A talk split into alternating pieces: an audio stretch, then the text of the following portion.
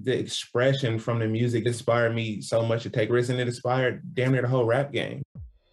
Hello again, I'm Adam Unze. You may know me as the host of The Opus, and now I'm bringing my own show, The Spark Parade, to the Consequence Podcast Network. I speak with artists and creatives about the cultural artifacts that spark their personal interest and creativity, whether it's music, books, movies, video games, or any other kind of art. I've never spoke about it in this amount of detail. I'm suddenly going, oh my God, I'm blowing my own mind here. Christ, it's, it's actually a giant part of my life. By talking about the things we love, we share and discover insights into our personality and the things that drive us. It's just magic, really. I mean, frustrating and it makes some people angry, but I don't think anyone's ever done anything like it. I speak with people like Conor Oberst, Phoenix's Thomas Mars, Chris Gethard, Helen Hong, Adrian Young, and more, so their sparks of inspiration can start a fire in you. I'm grateful for those who continue to put our history and who we are as a people in the forefront and make you see it. Find the Spark Parade wherever you get your podcasts.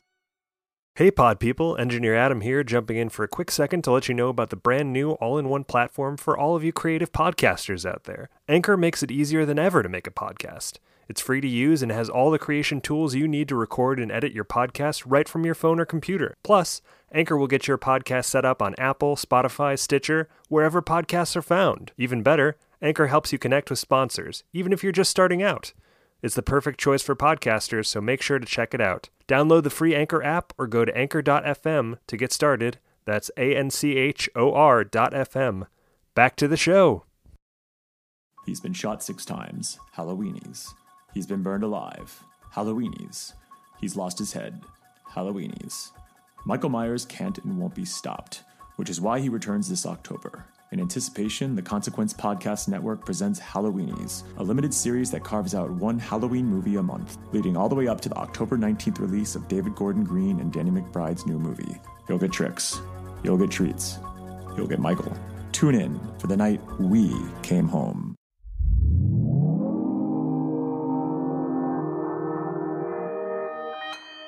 Consequence Podcast Network.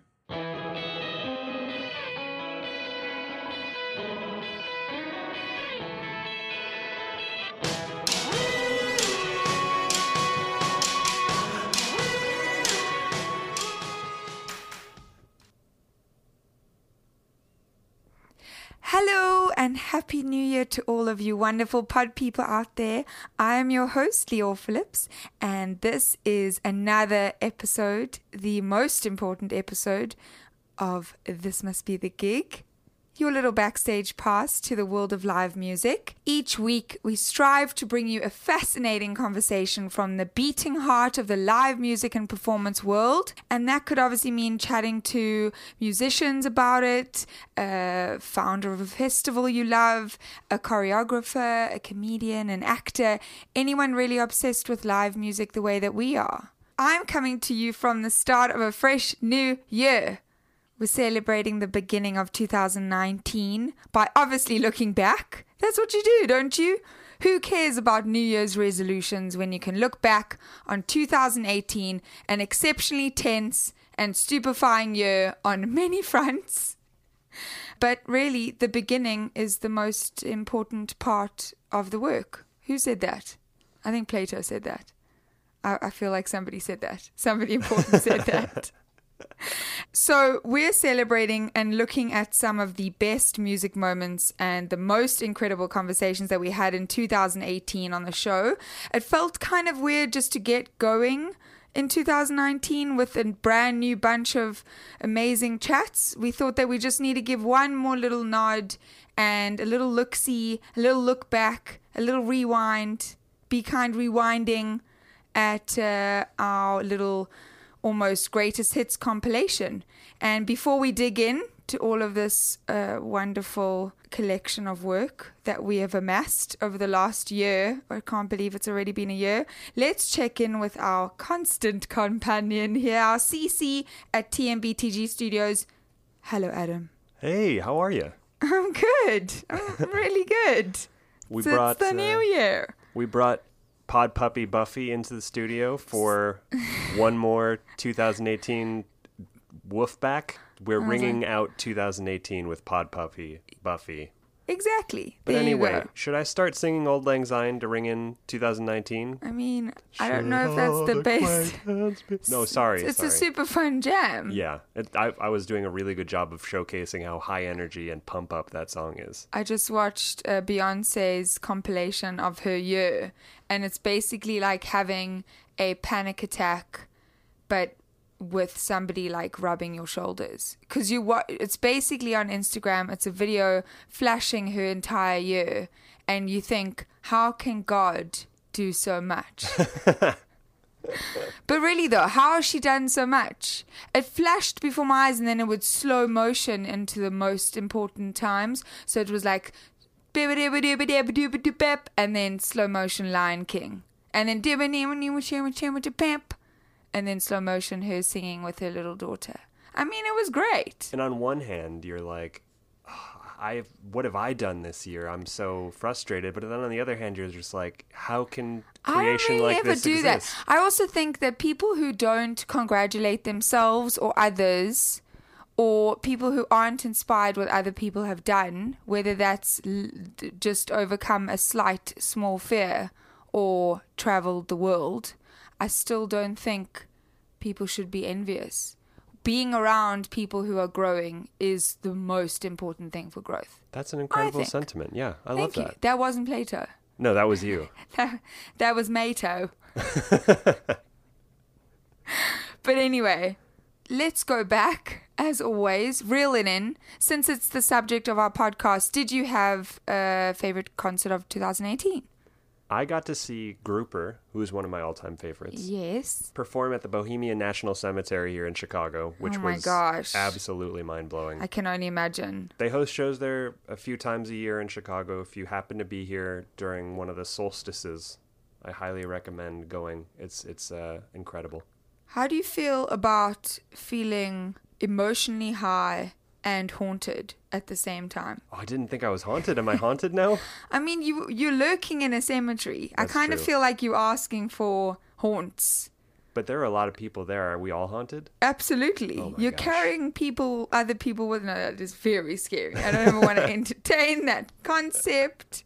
Um, but I think it's very difficult always to quantify the amount of concerts that I see for work and then qualify the heart emotion reaction that I get from concerts. So there's so many, but the one that I thought of right now when you asked the question was definitely the heart thumping motherfucking crazy yeah yeah yeahs performance in Montreal that I got to see. They've obviously been one of my favorite for a long time and Karen O is just a hero. And uh, I think that was definitely a standout just because I think I'd never been to Montreal before. Everybody was kind of, seemed like the crowd was just tired and then they electrified the crowd. Yeah, that's you cannot. Electrocuted. whoa, you cannot Ooh, be calm at a yeah yeah yeah show. No, but it's a level of like, you know that you are in good hands. Oh yeah. That is what I wanted to say. no, absolutely. It took me a long time to get there. But I was trying to think back and be genuine and honest about it. But I also think talking about Karen O, I did see other really worldly icons like Elton John and Pearl Jam loads of times this year in different countries around the world, which is also so strange. I got to shoot them at Wrigley Field. And even though they aren't at the top of my all time favorites, there was something about seeing all these icons and then also getting to shoot them for the first times, some of them, was really important. So there were a lot of firsts, a lot of t- tenths. um, but those, and uh, obviously, I love Florence and the Machine's latest show, David Byrne's latest show. Oh man. Um, I loved Hormonar, which is my one of my favorite Icelandic bands. That's bands. one of our Icelandic secrets. Uh huh. Well, not anymore. yeah, tell everyone. I have many Icelandic secrets, and no one will find any of them out because then tourists will flock. Um, and who else? I just wanted to. Think. I remember you ranting about young fathers. of course, who we won't mention anything, We won't. but we, we won't will spoil say a future episode. there's an episode coming. Get ready. Um, I also feel like seeing No Name and seeing a few like a few of my favorite albums of the year, seeing Yeah. that performed live, Absolutely. like uh, Mitski, and I didn't get to see Robyn, although that is one of my favorite albums of the year. Honey, Makaya McCraven played also in Chicago for the Red Bull Music Festival. Uh, Christine and the Queens. Who else? Just so many. Boy Genius. Oh boy. And then obviously Kamasi Washington, Heaven and Earth. And the last time I saw him was when his father came on stage. Maybe his father comes on stage all the time. You know, I've only seen him once, and he did. So at least I That can vouch for that. But that's also a fantastic, fantastic album. You've seen so many live shows this year, So have you. Yes, so have all the true. people listening. and it's just amazing to be able to share these experiences. I know. And I also love to find out the ones that people were the most surprised by because there's a lot of shows that we really look forward to and then we get to them and either we've had a crappy day or somebody's shoving us in the back or there's an asshole talking next to us or there's just not enough people crying because we always want people crying. um, but there's a lot of shitty things that happen at festivals and live shows that I think people are very quick to forget about. So if anything ruined a show you went to see, I hope and I pray that my actually, you know what? There's my New Year's resolution that your way forward is that you get to see that artist again without that mean spirited lunatic speaking in your ear behind you. I love that.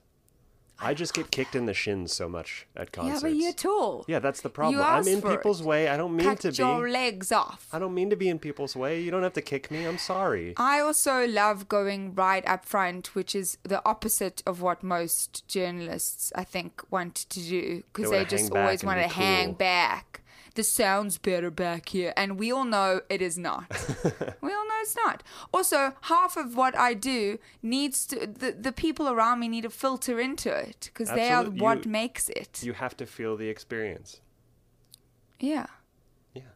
Feel the experience. so, in order for you to feel the experience with us, we decided to take some samples from our first year as a podcast. We Mhm. grabbed snippets of conversations from some of the most incredible musicians that we had on the show for this year, talking about their first concert, the way they experienced that moment. and we have obviously so many thrilling conversations coming to you in 2019. I can't, I, I, don't know how I'm going to write 2019. It just doesn't look right. How do you even write nine? Eight was in my life for so long. But even before we get into those incredible moments, I want to encourage you to leave us a note Twitter, Instagram, Facebook at TMBTG Pod. TMBTG pod. Anyone, leave your best concert experience as a five star review on Apple Podcasts or wherever you listen to podcasts, and we'll shout you out. You listen on Spotify? Subscribe there. You listen on your iPhone? Subscribe on Apple Podcasts. You listen on the Googles? Listen on the Googles. sub- surprise on the Googles. Surprise on the. Googles. But before we get into our first story, I do also want to say thank you to every single person who's been listening. Every time I hear a podcast host say this, I roll my eyes in shame. But I have to say it because if I don't, then I'll just regret not saying thank you. I'm very grateful, and I'm sure Adam and Pod Puppy are very grateful as well. We are. And here at Consequence Podcast Network, we are all so happy to have you along for the journey and the ride. And you're there when we're airing out all the kinks and we're listening to the kinks. and you're right there with us. And so thank you. That's a beautiful sentiment yet again. You really have a great heart. Thanks. Are oh, we just being grateful? Yeah, absolutely. This You is have a great this heart is too. Can I eat 2019. it? Oh my god. Um, so we'd be absolutely silly not to start off with the mind that gave us the namesake for the show. That's right. First up on our greatest hits, we have a sample of my chat with David Byrne, the David Byrne, living legend, idol hero. Seeing you interview David was such a special moment. Something I know you'd been dreaming of back even before we started thinking about this podcast. Special as in my quivering was Yes. special. Yes, Yeah. I could see you vibrating. Yeah, it's true. I jumped off a plane from a festival that I was covering in Europe, and I rushed from the airport to the venue in Chicago that he'd be playing that evening. I was a little frazzled and a little nervous, but then we proceeded to have the most wonderful, uh, wonderful, wonderful chat with uh, David and Annie B. Parson as well, who is so inspiring in everything that she really lays her eyes and ears and touch on. In this little clip you're going to get, David discusses the first concert that he ever went to when his father took him to see Ravi Shankar, which is a pretty badass first concert, if you ask me. And then after that, the two of you discuss the first times David himself ever performed when he was freaking out folkies at the coffee shop. I mean, talk about life changing moments, both David's and mine, obviously. Because it's all about me. uh, for getting to be obviously in the room with him and, and Annie B. And she choreographed the movements for David's band on his most recent tour, and yet another of my favorite concerts of the year, as I mentioned earlier. So here is a little sample of episode 9 with David Byrne and Annie B. Parson. Enjoy!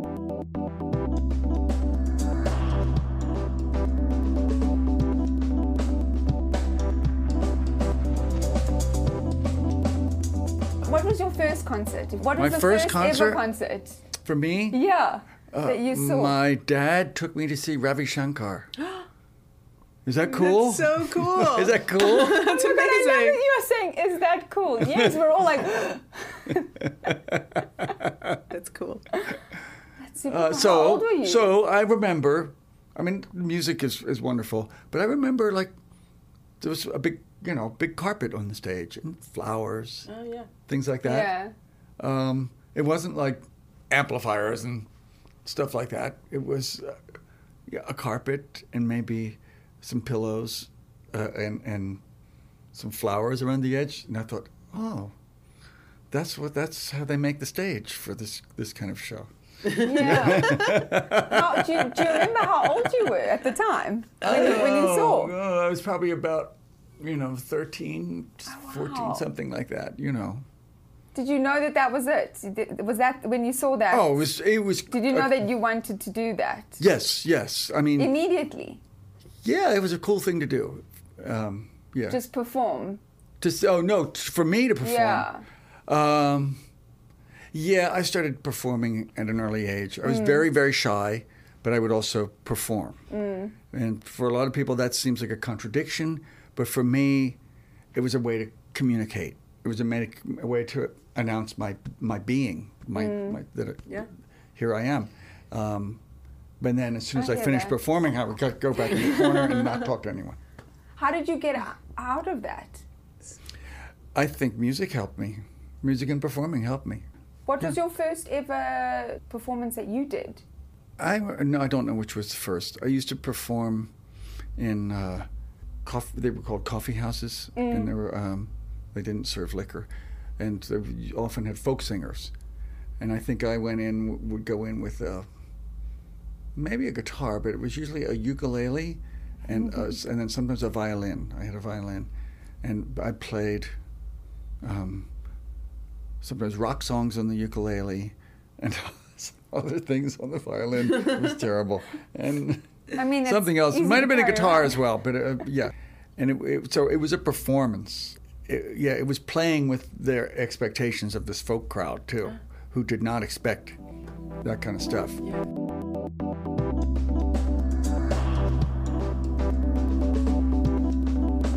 So looking back, it really makes so much sense. The little spiritual tenor of David's music, the almost romantic theatrics, the meditative thoughtfulness. Another person who thrives on that same thoughtful is a good word for it.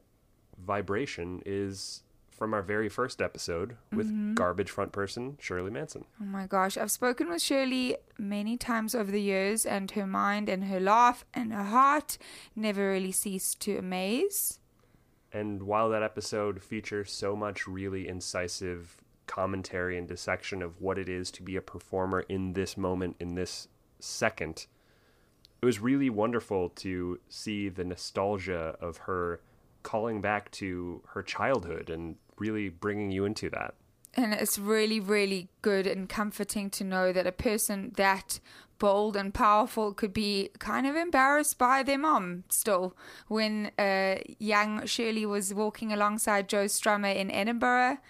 And we also got to chat about Shirley's first memories of seeing her mom sing and the inspiration that she got from that experience. So here's a little clip from episode one, the very first episode of the year, with Shirley Manson.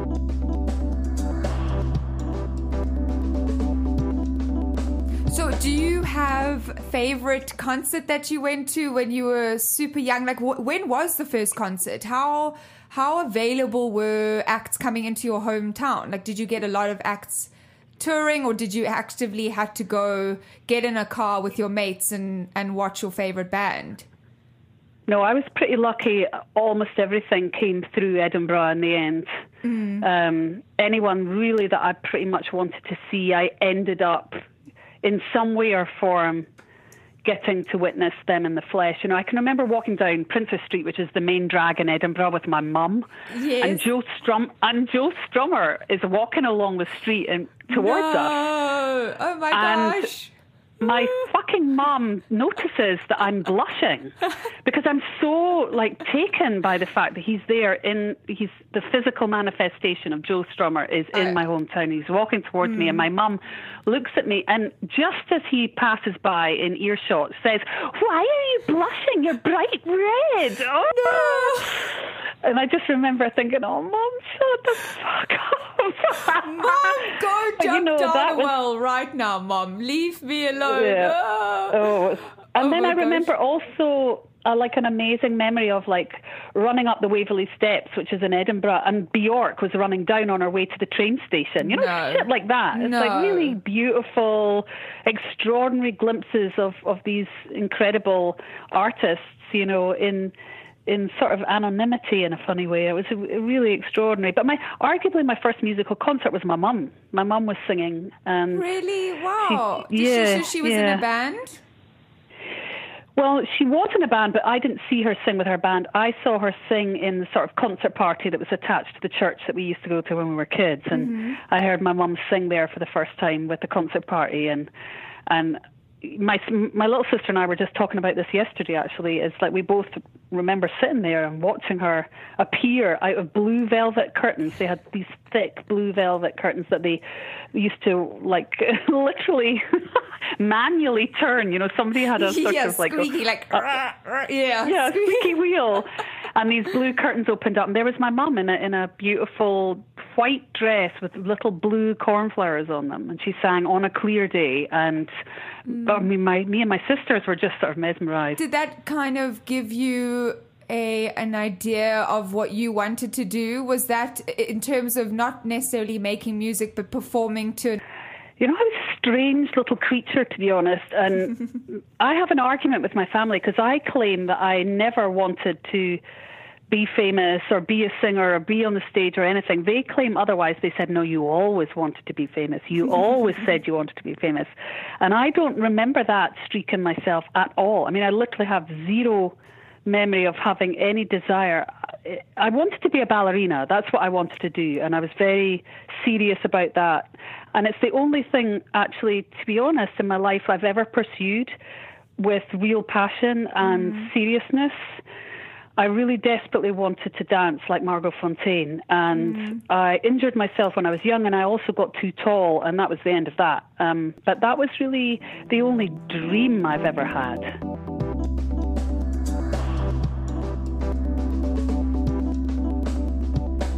So the list of legends continues after that fantastic moment with another, this time courtesy of Johnny Marr, the co founder of the Smiths. Johnny called in while he was standing on the roof of his recording studio, which I just thought was wonderful. The whole thing seemed very appropriate for the wild stories that he shared.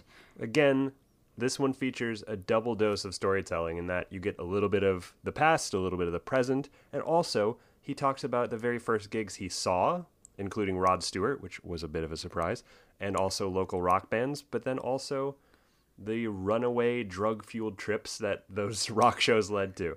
And he follows that with an absolutely crazy memory of the very first gig the Smiths ever performed, which was at a friend's fashion show at the Ritz in Manchester. A story that somehow reels in poet William Burroughs as well, which is nuts.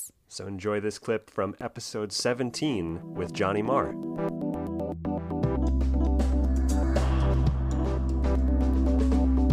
Do you remember when that first time was that you played? Was it in Manchester or do you remember when the first ever gig was? Yeah. Yeah, I remember it vividly. It was at a place called the Ritz, which is still open, and which, in Oh, fact, wow. is quite a it's quite a prestigious venue. the Ritz. Yeah. And it was all a bit of a it was all a bit of a ruse actually because our friends who were quite enterprising, uh, two of our friends put on uh, a sort of night of kind of this was around the, what was known as the new romantic kind of age. So everybody you know was dressed up in in togas and all this kind of finery, uh, and they put on a, what was a, a what was called a they called a fashion show, which was yeah, it was local designers and our old friends modeling. And around around this fashion show, they put on a few bands, and we were the first band on. But essentially, the night was really devised as a as a kind of showcase for my new band. Oh wow. And um, and we went on and we did four songs, and we had Morrissey's friend as a go-go dancer. This guy James Maker stood in stilettos. Yeah. God knows why. God knows why he was do- doing that. Were you just like, oh yeah, I'm gonna go with this. This is great. I'm just Yeah. gonna. I, I, I was, yeah. I, I thought, well, this is very exotic. I didn't Yes. really expect it was going to last too long, Mm. but uh, which it which it didn't. So we we did that, and I think because we were sort of a.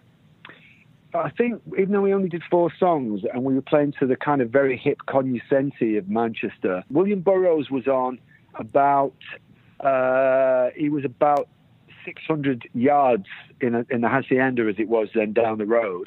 Oh Uh, wow. So most most of the audience who we would have wanted to see us were watching William Watching- Burroughs croak his way croak his way through through some narrative. Oh god, that's Um, probably why you had your go-go dancer, dancer in stilettos and playing four songs. I love that. Exactly, yeah. But we arrived that night. We arri- arrived because people who there was a lot of people who kind of knew that I was, you know, I was going to do something interesting, and partly they knew that because I'd been telling them that for about two years. and, uh, uh, and you know, there was a few people around who were aware of Morrissey's reputation from the punk days, Yes. and so. So we stirred up a little bit of attention, and Who was the first uh, artist then that you saw perform live? Absolutely. Well, I wrote my autobiography in uh, Yes, in- I love that. 20 in, in 2016, and Mm-hmm. in doing the research, I knew that I'd seen Rod Stewart uh, really early with with my uncle, but. I also had seen there was a local band in Manchester who became a punk band. They were called Slaughter and the Dogs, and they were quite. Um, they were a notorious local band of kind of hoodlums, really, but they were pretty good uh, for a time. Before they changed to punk, they were the local kind of heroes. And I. so in writing their biography, I uh, went back and I got I had the ticket. And, and um, Oh wow. it turns out I went to that gig on my own in 1976, and I was 12. Vividly, I remember every second of it. And it, what really struck me was that actually that I went on my own and to check this band out, and almost as research in a way because I started kind of playing at 11, and and it was very violent. I mean, were those gigs were known for being violent, and it was absolutely astonishing. And I stood sort of on the out on the periphery of the fray, and. Um, and I remember uh, I, I saw I watched the whole gig and I hung around to sort of soak up the atmosphere afterwards and I walked I guess maybe the eight miles nine miles back on my own but the thing is I realized I must have got in about after midnight anyway mm. and what struck what struck me about that was that my parents just let me do it. How did that? I was just thinking, how did your parents even firstly let you out the house at that age alone, and then also let you come back so late? Were, were they were they kind of confident that you just weren't gonna, I don't know, disappear or? Well, that was the start of me. They, they were no, they were. Um, they because I was the oldest. I am the oldest of a Irish family and Irish descent, and and back then, particularly, there was a there was a, a kind of a there was a very uh, sort of trusting or loose. The parents were kind of loose about where I went. Really, that's Okay. it. That's the honest answer. And they they sort of uh, they were okay with giving me a hell of a lot of independence. I mean, that kind of bit them very quickly after that. That came back to bite them when I would disappear for for, for a few days, and then and then Kate would I'm come back with my eyes rolling around in my head like saucers. I've in, ingested all kinds of substances, but Yeah. uh, and that's when then it started to cause quite a few problems.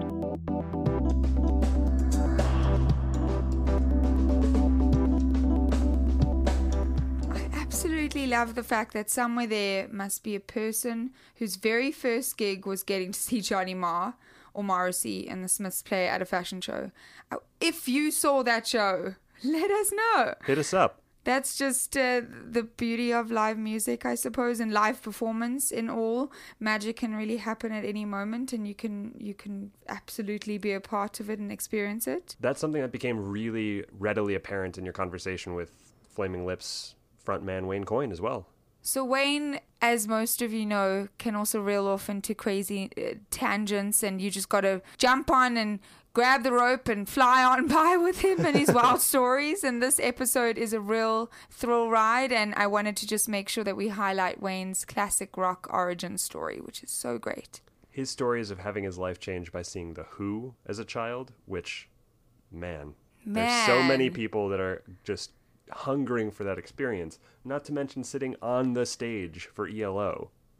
That's the kind of live music miracle that kids today are dreaming of. Kids today, It's- I okay, mean, old man. well- gee whiz, grandpa. it's true though. It's true. I feel like there's a lot of obvious. Uh, you have an icon who's obviously inspired by another icon, but because it's like a babushka doll of icons, you just feel very overwhelmed. So I just think it's amazing to just sit back and listen to these stories. So here's the clip from episode 24 with me and Wayne. Enjoy.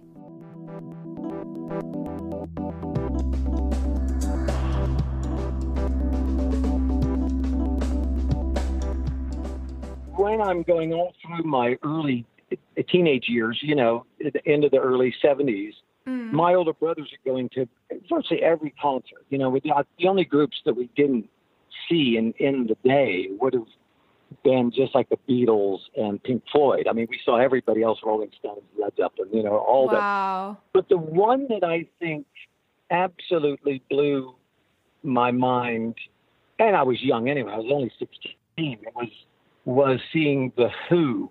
Oh my and gosh. they were still, wow. you know, they were still with the Keith Moon and the John Entwistle, and they were, to me, they were very potent and like religious and just insanely like they they had a optimism and an energy and I just didn't understand it. And then and I hadn't I'd seen a lot of concerts before then and I kind of had an idea like I kind of know what this you know I, I think I know what this is or whatever. And then seeing them was just a different level. And I and I think luckily I think I was right. I still believe seeing the Who in that time in the, in the early '70s to the to the you know the till when Keith Moon uh, dies. There's there's just some some insane like connection that they have when they're playing. That's about energy and and and and, and emotion and all that. And, and and I think it's true. I don't I don't think I was tricked by it. And so I think that it being the Who and not being I don't know why, but the Who just sort of seemed like more of a working class group. I didn't mm. know that at the time. I mean, it didn't matter to me at the time, but I think because I started to believe in their thing so much, I, I started to recognize, oh, this is like working class. That's, you know, it's not, these aren't artists and these aren't musicians. This is like just dudes. And I was wrong. I mean, they're artists and musicians of of of the of. But I understand high what you're saying. Yeah. More Yeah. relatable. I understand. Yeah. I mean, Yeah. if you're talking about that era, that must have been like. Was that the Who's Next album era and uh, Totally. the Yeah, My yeah. Generation era? I mean that that those albums, even listening to them, you know, can set you onto a different path than it would another artist. So I love that you also got to experience that when you were 16 because your, you know, your brain's forming, your personality's forming, and you're at that prime where music sticks with you in a way that it doesn't really you know stick with you when you're when you're getting older you know when you're younger it's your formative years it's like the music and I- yeah I, think there was some sort of, and I say religious, but I think it's more like that communal love and that energy. And and I didn't really. I mean, my brothers and all their friends took drug, drug, drug. They just took drugs all the time, but I really never did. And so I think my young mind was just so completely absorbent to everything that was going on, and that little energy, that little that that communal energy. I tell this story a lot because I been just the previous night before the night before seeing the Who in mm-hmm. Oklahoma City, I'd gone to see Bachman Turner Overdrive and Electric Light Orchestra. They were oh playing on the same bill. wow oh my and gosh back then, it would be like a general admission thing, and we would get there early enough, and we would be at the absolute at the front, front of the stage. yeah, Yeah. I, I had literally sat on the stage with ELO. I literally sat there on the stage. It wasn't a barricade or anything back then. I remember seeing the Rush and Ted Nugent and all them, and there would be no barricade or anything. And and like I said, there was a sense of like I kind of know what this is, but when when the Who played, it just had this extra thing, and I questioned everybody. I was like, well, what did they do that was different than mm-hmm. my brothers with their wisdom? I just be like, well, they're the Who. They're you know that's why they're the Who. You know, there's no there's no real answer. You know, and yeah so I think that that my mind getting so zapped by that intangible, like what was that thing that they created? It wasn't just music. It wasn't just this. It's that Mm. communal energy, and I think that's I think that's very much part of the urge that's happening on the Flaming Lips play. It's not just to say we're playing our music and I think it's sounding good or whatever. It's to make that connection, you know, to really feel that thing. And so, yeah, and, and you know, there'd be no way that when I'm 16, I would, I would know what that is, or even maybe I don't even know what it is now. But there's that feeling of like, I think it's that. I think this is what it, it's about, you know. And so, yeah, I mean, I, I mean, I would always from the from the day that that happened, the night that that happened, it's always been with me. And and 31 years later, in that same auditorium, yeah backstage in Oklahoma City, I met Pete Townshend. Oh my gosh Yeah. wow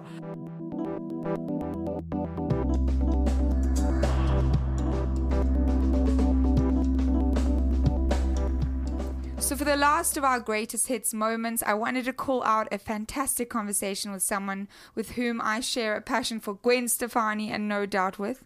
In episode 5, I chatted with Speedy Ortiz frontwoman Sadie Dupuis about uh, everything from the dog that was named after her to taking her mom to her very first house show. But first and foremost, obviously, we bonded over No Doubt. Sadie details her experience getting to see No Doubt as a teen. You guys run through the whole set list from that show, which is an incredible thing that we now have at our listen to No fingertips, thanks to the internet. Thank you, internet, for making set lists always available. Uh, but you also discuss everything that there is about the band, even um, the uh, the interesting view, let's say, she got from the balcony of uh, drummer Adrian Young, who seems to perpetually not be wearing much clothing. I mean, what drummer does? uh, no doubt. Hey. But No Doubt was obviously one of my favorites as a teen. I say obviously very confidently because you all should know that already. And I have absolutely loved to be able to see them. I would have absolutely loved to be able to see them at any age instead of just staring longingly at every CD cover and unfolding the I remember that was the first thing I ever did when I got any CD of theirs. I used to take it out of the out of the sleeve and unfold it and then read through each thing and even comment on the colors they used. What about all those music videos too? They were they had some great They were wonderful. So getting to live that experience through this conversation was quite therapeutic and very calming. So this is our last greatest hit moment from 2018, Volume One complete. Here's Lior and Sadie Dupuis. Enjoy. Thanks for listening again and see you next week for our first edition of 2019 who we will who we shall not name just yet. You'll have to just tune in again and see. Bye.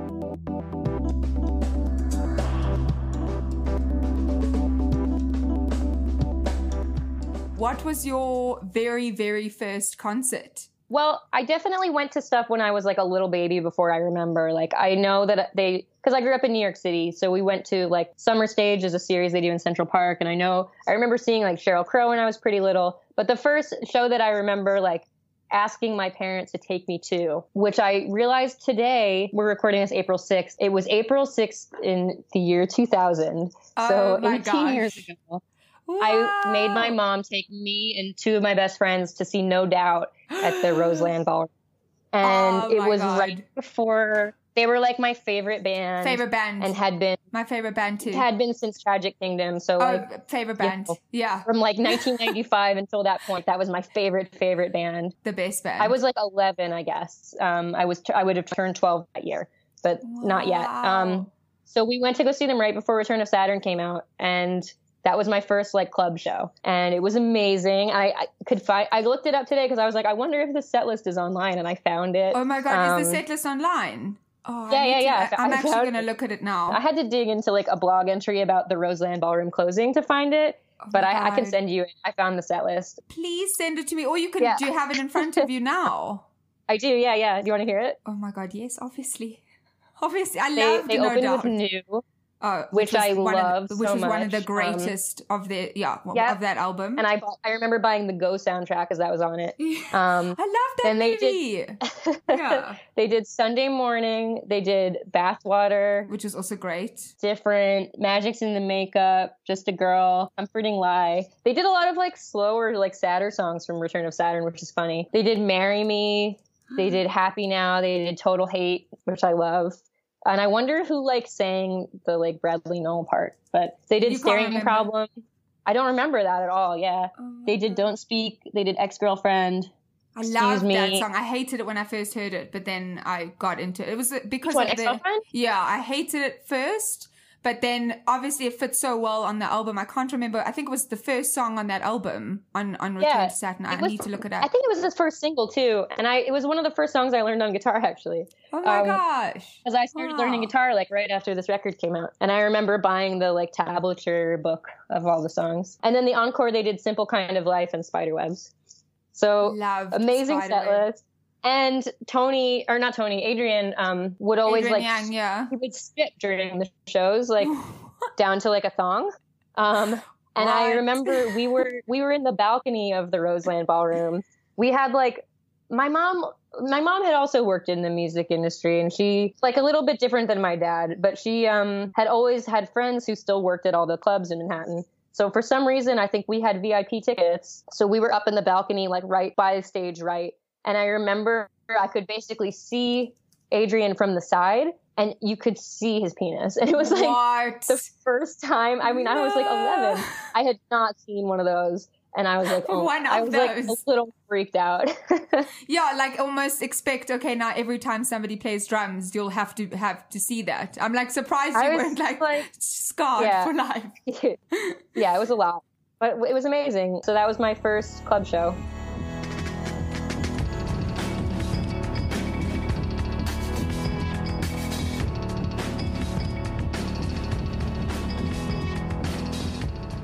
This Must Be the Gig is produced by Adam Kivel, and we'd like to thank Billy Yost and the Kickback for our theme song, Rube, and buy their music at thekickbackband.com.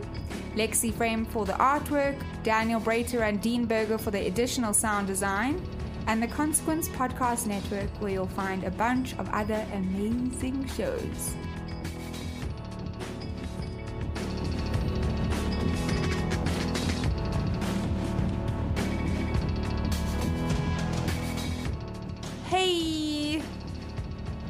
Listened this far, why not go the extra mile and leave us a review on Apple Podcasts or wherever you find your podcasts? Your comments provide valuable feedback for us and it helps other people find us too. For information on new episodes, be sure to follow us on Facebook, Twitter, or Instagram at TMBTGPod and generally just irritate everyone you know about the show. Thanks again, and I miss you already.